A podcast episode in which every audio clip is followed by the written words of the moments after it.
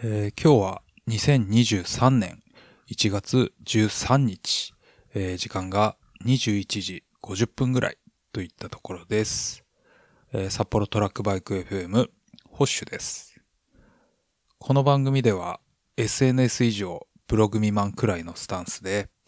自転車やランニングをはじめとしたスポーツの話題を中心にアニメからクラフトビールまで幅広いジャンルについて自由に語る番組です。はい。えー、というわけで、えー年が明けてからすでに2週間ほど経過しましたが、えー皆さんいかがお過ごしでしょうか、えー年末年始は穏やかに過ごせましたでしょうか、えー私はですね、えー少し早めの12月23日にはまあ仕事を収めまして、えーゆっくりしてたんですけども、えーまあ、クリスマスが、えー 終わったぐらいに、2歳の娘がですね、あの、ちょっと熱を出してしまいまして、まあ、病院とか行くと、まあ、結局コロナではなかったんですけども、まあ、熱が39度ぐらい、まあ、2、3日とか出てですね、まあ、結構辛そうな感じでしたね。はい。で、まあ、なんかお腹壊したりして、えーまあ、病院で、まあ、熱冷ましとか、あ成長剤とかあもらったりして、まあ、30日の日ぐらいにはですね、まあ、ほぼほぼ全開してたんですけども、えーなんか娘の生活リズムがすっかり狂ってしまったみたいで、えーまあ、結構体力もですね、消耗してたんだと思いますけども、えーなんか毎日16時ぐらいにですね、まあ、30日とか、まあ、16時ぐらいには、なんか寝てしまってですね、あの、結局30日はまあ一人で鍋をつついてですね、まあ大晦日の日もやっぱり夕方には眠ってしまってですね、まあ一人で毛ガニを食べたりとか、まあ年越しそば茹でたりとか、まあなんかそんな感じで、えー過ごしてました。えーまあ大晦日は結構ですね、まあさすがにちょっと一人で年越しかよみたいな感じで、まあ寂しかったんで、あめったに見ないですね、えー紅白歌合戦なんか、あ冒頭から見たりしてしてみたんですけども、まあなんかびっくりするぐらいちょっと楽しめなくてですね、まあ結局30分ぐらいでやめて、えー、Amazon プライムで、えー、劇場版の呪術回戦を、えー見たりなんかしてました。はい。えー、まあ年明け、えー娘はすっかり元気あったんですけども、なんか今度はあの成長剤が、まあ、効きすぎてたみたいで、なんか便秘になってしまったんで、まあ、1月1日から小児科に行ったりして、えーまあなかなか大変な正月、年末年始だったなと。まあそういった感じですね。はい。えーで、まあ年末といえば、あー12月28日だったかな。えーまあ念願の、まあこのポッドキャストではよく、あの名前を出させていただいてたんですけども、えっ、と念願のですね、えーストリートライトブリューイングさんの方のタップルームに、えーこれまたおなじみのノブティさんと二人で、えーちょっと行ってきまして、えー念願の横演習 IPA を飲むことができました。はい。美味しかったですね。はい。えーまあ、あとは、えーまあ、あの、まだ醸造は開始してないので、まあ、あの瀬戸内の方で作った、まあ、横演習と、あと、方々のですね、樽が何個か繋がったり、まあ、あとはビアセラー系のビール、えっ、と、フォーランドかなんかのやつが繋がってたんですけど、えっ、と、今回はあの、方々の、えー薬杉を使ったあサワーが繋がってたので、えー飲みましたけど、まあ、あの、え以前にあの、旭川のフリーハウスザイーストさんっていう、えーまあ、私が好きでよく行く、まあ、タップルームあるんですけど、まあ、そこでも飲んだことあったんですけど、まあ、あの、薬杉を使ってるということで、まあ、なんかちょっと、まあ、ほんのりウッディというか、まあ、木の香りがするような、まあ、風味のする、まあ、優しいサワーで、まあ、非常に相変わらず美味しかったですね。はい。で、えーまあその日は、ストリートライトの、まあお三方もいてですね、まあ軽くお話なんかさせてもらったり、えーまあ上場設備、まだあの組み上がってはいないんですけど、まあちょっと見させてもらったりして、まあ非常に楽しく、えー過ごさせていただきました。はい。で、まあそれからですね、まあ大体飲み終わっで、まあそれからちょっとビアセラーの方に、えー、移動して、まあ年末年始用のビールをちょっと買いに行こうかなということで、えー、まあ移動してすぐ帰るつもりだったんですけど、まあ気づけば閉店までしっかり飲んでしまってですね、えー、まあそのままニューチャベスさんというとこで、まあちょっとしっかり飲んで日をまたぐぐらいまで飲んでしまってですね、まあ翌日はちょっと二日酔いだったという、まあそんな、えー、感じでしたね。はい。で、まあその、そのノブティさんと二人で、まあ結局飲んでたんですけど、まあその日にですね、えー、その日っていうのが、まあ、ポッドキャスト始めてから、あ初めて、えー、ノブティさんと、えー、会ったので、まあ、あの、年明けぜひ収録お願いしますって、えー、その時にお願いして、で、年明けの1月3日に、えー、収録したのが、まあ、前回、前々回と2回に分けて配信した回というわけでした。はい。えー、まあ、おかげさまで、えー、結構いろんな方からですね、えー、まあ、有名なノブティさんですから、まあ、あの、リアクションを、まあ、いただいたりして、まあ、大変嬉しい限りなんですけども、まあ、若干というか、かなり音質が悪いというか、まあ、私の声がなんか遠くてですね、なんかめちゃくちゃ聞き取りにくくて、えー、まあ聞いていただいた方には、非常に申し訳なかったなというか、まあせっかく一緒にお話ししていただいたノブティさんにもかなり申し訳ないなという気持ちでいっぱいだったんですけども、まああの、まあ後半は多少、まあ良くあったかなとは思うんですけど、まあちょっと録音した素材をまあいろいろ素人なりに、えー、まあ編集というか、まあ調整、まあ、した結果もあれ以上ちょっとどうしようもなくてですね、まあアップさせていただいたんですけども、うん、まあ原因というか、まあ、まあ言い訳みたいな感じにはなってしまうんですけど、えー、まあちょっと収録当日結構寒い日だったたんですけど、まあ結構厚着して、えー、のぶてさんの事務所に、えー、行ったらですね、まあなんか事務所、ちょっとストーブ消し忘れてたかなんかで、まあ結構暑くてですね。で、まあ一応ついて、まあ機材を出して、え、マイクつないで、え、まあモニターというか、まあヘッドホンですね、つないで、まあ音量の大きさとか、まあ一通りチェックして、まあなんか大丈夫そうかなということで、まあじゃあ収録しましょうと思ったら、まあ結構汗だくになってしまったんで、まあ、そのモニターというかヘッドホン外して、まあ、フリースを着てたんですけど、まあ、一枚脱いだら、まあ、もう暑いし、まあ、ヘッドホンいいかなと、ちょっと思ってしまったんですけど、まあ、これが良くなかったですね。はい。まあ、あの、モニターしてれば、まあ、収録始めてから、まあ、ボリューム調節とかすればですね、まあ、その、私の声の遠さだとか、まあ、そういうのも調整ついたんだと思うんですけども、まあ、ちょっと本当に、まあ、ど素人のくせにですね、まあちょっと収録舐めすぎだなと。まあこれはちょっと絶対やってはいかんなとちょっと痛感しました。はい。まああとは、ちょっと今までは、あのまあ初めてのゲスト会ということで、まあ今までずっと、えー、一人収録だったんで、まああの、まあ録音するのにですね、あのまあ iPhone 純正の、まあ、ボイスレコーダーアプリありますよね。まあ、あれを、ま使って録音してたんですけど、まあ、これだとですね、まあ、せっかくマイク2本使って収録しても、まあ、音声データとして、まあ、一つの音声データとして、あの、録音されてしまうので、まあ、どうにもこうにもですね、あの、編集も調整も、まあ、片側の音がちっちゃかったり、大きかったりしても、まあ、どうにもこうにもこう、うまく、まあ、調整つかなくてですね、まあ、結果ああいう、まあ、感じになってしまったということですね。はい。で、まあ、あの、一応手持ちのマイクでずっと録音してたんですけど、まあ結構マイク持ち帰る音とか、まあハンドリングノイズっていうんですかね。まあなんかそういう、まあ、嫌な音があかなり入ってたんで、まあやっぱりマイクスタンド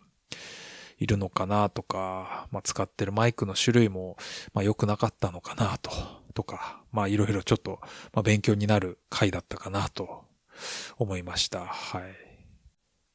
まあ、あの、綺麗にあの、録音できてないとですね、まあ、あの、編集みたいなのにも、まあ、余計に時間がかかりますし、えー、まあ、いいこと一つもないですね、本当まあ、凝りました。はい。まあ、あの原因は、あ大体分かってますので、えー、まあ、対策もちょっと考えてますんで、まあ、次回、えー、ゲスト会ある時までにはですね、あの、しっかりと修正していきたいなと思いますので、まあ、引き続き、えー、聞いていただければなと思います。えー、はい、えー、年末年始の話は、まあ、これくらいにして、えー、そうですね、自転車系の、えー、話をしようかなと思います。えー、年末久しぶりにですね、まあ、というか数年ぶりぐらいで、えー、ラファで、あの、ジャージを、自転車用のジャージを購入しました。えー、まあ、ラファっていうのは、ロンドンに本社を置く、まあ、サイクルウェアブランドなんですけども、えー、買ったのがですね、えー、プロチームロングスリーブゴアテックスインフィニアムジャージという、えー、まあ非常に長い名前の長袖の自転車用のジャージを買いました。えー、まああの、ゴアテックスっていう名前が、は あ、ついてるだけあってですね、えー、定価が3万6千円もする、まあ、非常に高価な、自転車ウェアなんですけども、えー、まああの、ゴアテックスインフィニアムという、まあ、素材で、えー、作られてて、えー、これっていうのが、あの、いわゆる普通のゴアテックスと比較すると、まあ、防水性はない分、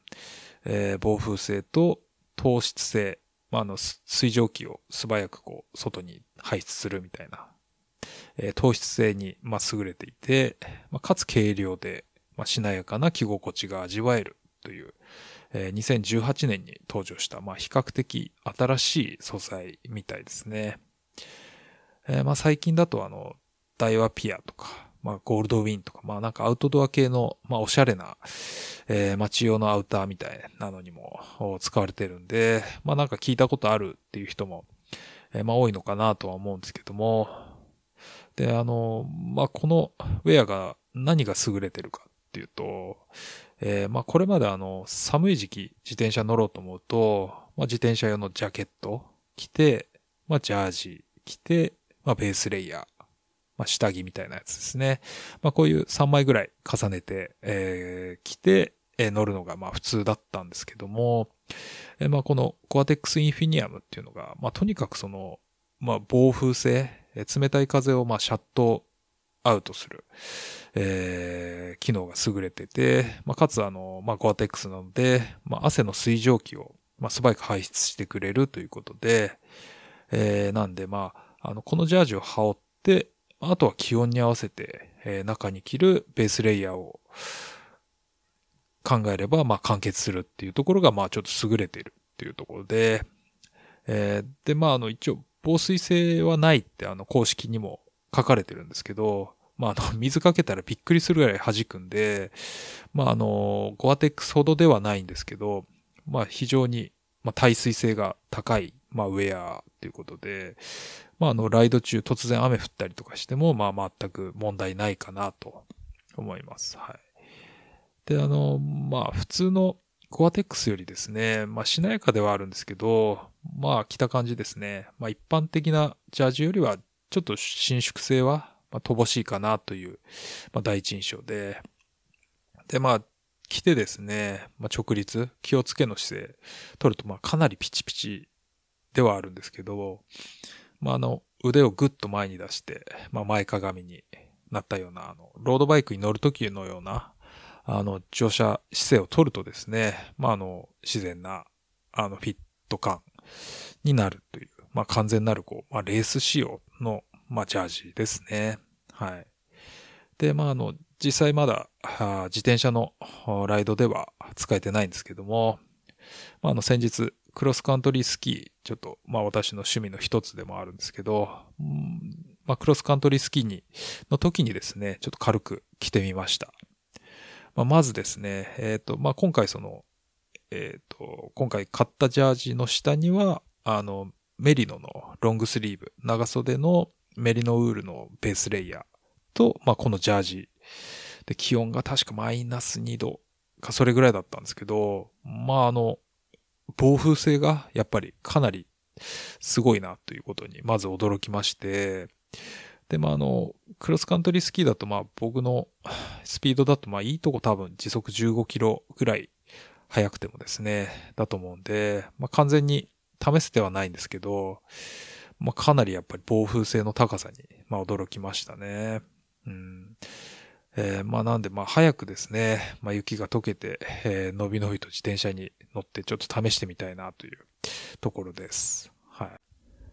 えー、まあこのジャージ、定価、あの、3万6千円なんですけども、えー、年末ちょうど、えー、ラファが、あの、セールをやってまして、えー、まあ28,800円。確か、そうですね。えー、まで、えー、安くなってたんで、まあちょっと本当はですね、まああの、違う色を欲しかったんですけど、まあ結局黄色という、まああんま着ない色を買ってしまったんですけど、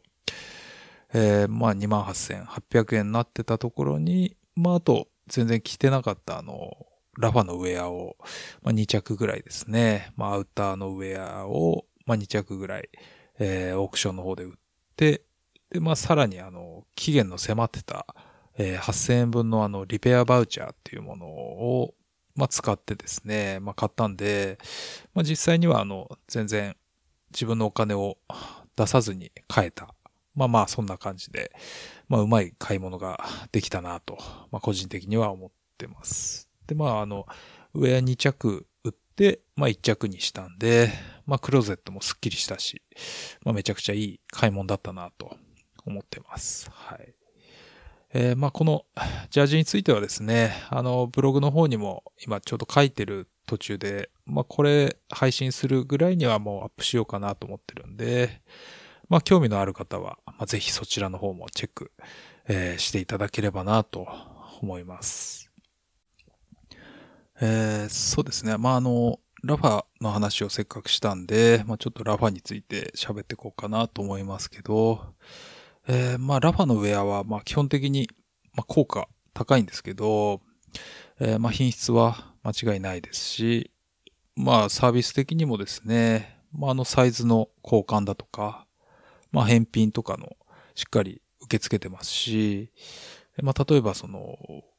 実際着てて、まあ、落車、あの、自転車乗ってて転んだりして、まあ、ウェア破けましたよって言ってもですね、まあ、ちょっと前まではあの、えっ、ー、と、破れたウェアを、まあ、ラファに送ると、えっ、ー、と、まあ、当て布とか、まあ、ちゃんと縫ってくれてですね、あの、修理してくれるっていうサービスが、えー、あったんですけど、まあ、今はちょっとお休みしてる関係で、あの、リ、代わりにリペアバウチャーってさっきもちらっと言った、あの、リペアバウチャーっていう、えー、まあ、クーポン券みたいなまあ、結構それをですね、気前よく、えー、出してくれるんで、まあ、それがまたあの、本当こんなもらっていいの？みたいな、まあ、結構いい額を、えー、出してくれるんで、まあ、例えばあの、中途半端な価格の、まあ、形とか、まあ、素材もそこそこの、まあ、ウェアを買ったりするぐらいなら、まあ、多少高くても、えー、ラファの、えー、ウェアを買うのが、まあ、いいんじゃないかなと、まあ、思います。えー、まあ、さっきあの、2着ぐらいあの、ウェアを売って、えー、足しにしましたみたいな話もちらっとしましたけど、まあそれっていうのもまあ5年前とかに、まあ3万とかで、えー、まあ買ったジャケットとか、まあそれはあの、ヤフオクの方に、えー、出品したんですけど、まあ結局2着ともですね、まあどっちも1万5千円ぐらいで えー、売れたので、えー、まあもちろんそこそこ綺麗ではあったんですけど、まああの、本当まあ、例えば破いてしまったとしても、まあ、リペアバウチャー、まあ、クーポンみたいのもらえますし、まあ、着なければですね、まあ、こうやって売ったりもできますし、まあ、なんかあの、よく、えー、コスパがいいとかって、まあ、なんか安いものに対して結構コスパいいとかっていう言葉が、まあ、使われ、えー、がちなんですけど、まあ、こうやって長く使えたり、まあ、なんかこう資産として、まあ、価値のあるものをという、まあ、意味では、まあこういうラファのウェアこそまあコストパフォーマンス高いと、まあそういうふうに言えるんじゃないかなと、まあ思いますよね。えー、で、まあ今結構あの、かっこいいサイクルウェアブランドとか、まあいろいろ、まああるのかなと思いますけど、えー、まあラファは、あの、まあフェスティブ500とか、あまあラファプレステージとか、まああの、ちょっと説明はしないんで、あの、ショーノートの方には貼っときますけど、まあなんかそういうシーンを盛り上げるみたいな、えー、活動なんかをですね、まあ一番積極的に、ま、行ってるブランドなんじゃないかなと、まあ思いますし、まあラファ名義で、えー、かっこいい動画作品とかも、えー、まあたくさん出てたりしますし、あとまあ、ここ数年、ここ1、2年だと、えー、まあ去年もやってましたけど、まああの、パレススケートボードとか、まああの、ストリートの、まあちょっと独特な、まあブランドありますけど、まあそことコラボしたウェア出したりですね、まあちょっとよその、えー、自転車ブランドとは、まあちょっと一線を画してるかなと、まあ思いますよね。えー、まあ、札幌にもですね、何年か前にあの、ポップアップという形で、えー、まあ、期間限定の、えー、ショップをあの、ピークパフォーマンスさんの、まあ、3階で、えー、やったりもしてたんですけど、えー、まあ、あの、週末にはライドイベントとか毎週のようにやってて、まあ、私もあの、えー、ライドリーダーという形で、ちょっと、えー、お手伝いさせてもらったりもしてたんですけど、まあ、それきっかけで、えー、まあ、知り合って今も、えー、つながりある方っていうのが、まあ、結構、まあ、多くてですね。まあ、あと、まあ、あのポップアップきっかけで、まあ、仲良くなって、未だに一緒に自転車乗ってるみたいな、えー、方たちもかなりですね、見てるんで、まあ、なんかそういった意味でも、まあ、そういうシーンに与えてる、まあ、影響はかなり、えー、まあ、計り知れないのかなと、まあ、思っております。まあ、あとそうですね。えー、まあ、僕は、あの、そもそもまあピストバイクから、えー、まあ自転車にちゃんと、まあ、乗り始めたんですけど、まあ、あのピストバイクは、まあ、あのメッセンジャーカルチャーとか、まあ、そういうものと深い関わりがありますんで、で、あの、まあ、ラファで実際働いてる方、中にあの、メッセンジャー出身の方が、まあ、結構いたりとかですね、しますし、で、まあ、あの、そもそもあの、ロンドン市内の、えー、まあ、デリバリーとかは、まあメッセンジャーがやってたなんて話もあるんで、まああの、プロのですね、ロードウェイ、ロードレースにまあウェアを供給したりしてるラファではあるんですけど、まあ少なからずそういう、まあストリートの側面みたいなのを持ってるっていう、まあこういうのをですね、まあどっちも満たしてるみたいなあブランドっていうのは、ちょっとまあ、他にはちょっとないんじゃないかなっていうとこで、まあやっぱり、まあ好きな理由の一つですかね。はい。まあかなり長くなったんですけど、まあなんだかんだやっぱラファが好きだなっていう、まあそういう話です。はい。えー、まあ一時期ちょっとロードとかですね、全然乗らなくなったんで、まあウェアもかなり整理してですね、まあラファのウェア今あんまないんですけど、えー、まあ今回久しぶりに、えー、ラファの最新ウェアにまあ触れたことで、えー、物欲がちょっとふつふつと 湧き上がってきてですね、ちょうどまだセールやってるっていうことで、まあ、ちょっと非常に危険ですね。はい。まあまた何か買えばですね、まあ、ここで、えー、紹介すると思いますんで、あまたこいつ買ってるわ、みたいな感じで、えー、笑っていただければなと思います。はい。えー、これで、えー、23分。ちょっとまあ年末じゃないや、年始にあの、ノブティさんと収録、えー、した時とかに、まあ、あの、30分とか喋るの長いよって、まあ言われたりしたんで、どうしようかな。まあちょっとビールの話とかもうちょっとしようかなと思ったんですけど、まあ今日は、えー、これぐらいにしようかな。えー、どうですかね皆さん、まあもっと喋ってほしいとか、まあそういう思いがもしあればですね、まあなんかリアクションいただければ、あの、もっと長く喋れますし、長えよ。15分ぐらいにしてよっていうんであれば、まあ、15分ぐらいに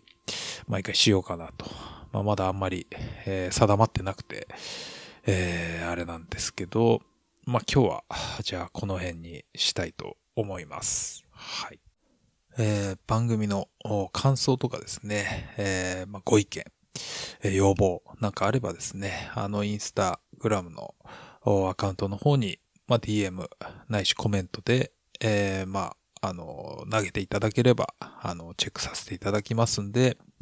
えー、よろしくお願いします。えー、あと、ツイッターの方でですね、えー、ハッシュタグ、えー、札幌トラックバイク FM つけて、えー、つぶやいていただけますと、まあ、そちらもチェックさせていただきますんで、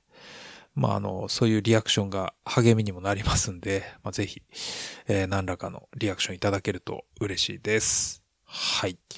というわけで、えー、まあ、こんな感じで今日は終わりたいと思います。えー、どうもありがとうございました。それでは、また来週。